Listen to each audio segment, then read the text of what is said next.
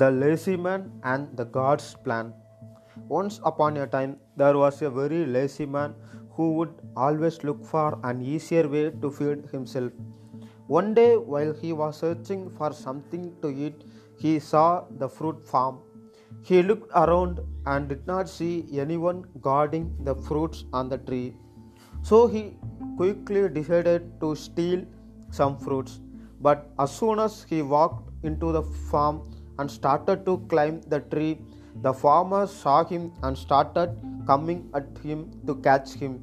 The lazy man saw the farmer coming at him with a stick. He got afraid and ran towards the forest nearby and went inside it to hide. After some time, when he felt he started to move on from the forest, and while passing through, he saw the wonderful scene. There was a fox. Had only two legs and still was crawling on them happily. The lazy man thought, How can this fox stay alive in such a condition? The fox cannot run.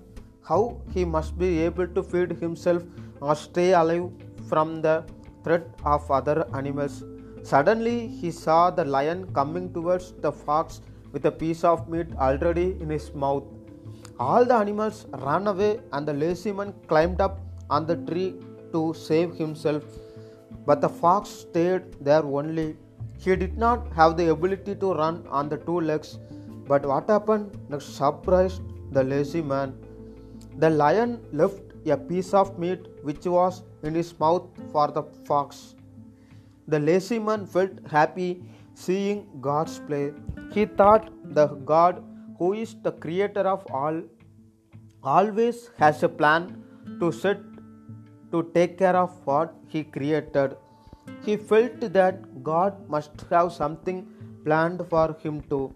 So he left that place and sat somewhere away alone waiting for someone to feed him. As time starting to pass, he kept looking at the road, waiting for his food. He waited there for two days without any food. Finally, he could not bear the hunger and started to leave that place. He met an old sage on the way. He told everything happened to the sage the sage first gave him some food and water. After having it, the lazy man asked the sage, O wise man, the god had shown his mercy on the crippled fox, but why the god was so cruel to me? The old sage with a smile said, True that the Creator has a plan for everyone.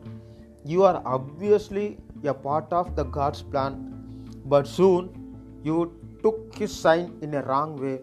He did not want you to be like the fox. He wanted you to be like the lion. Moral of the story Often we misunderstand the signs. God has given everyone a strength and ability to do their part. Always learn to see the things in a positive way and see yourself in a strong position to help the ones who need. Don't go for the easy choice, make a right choice.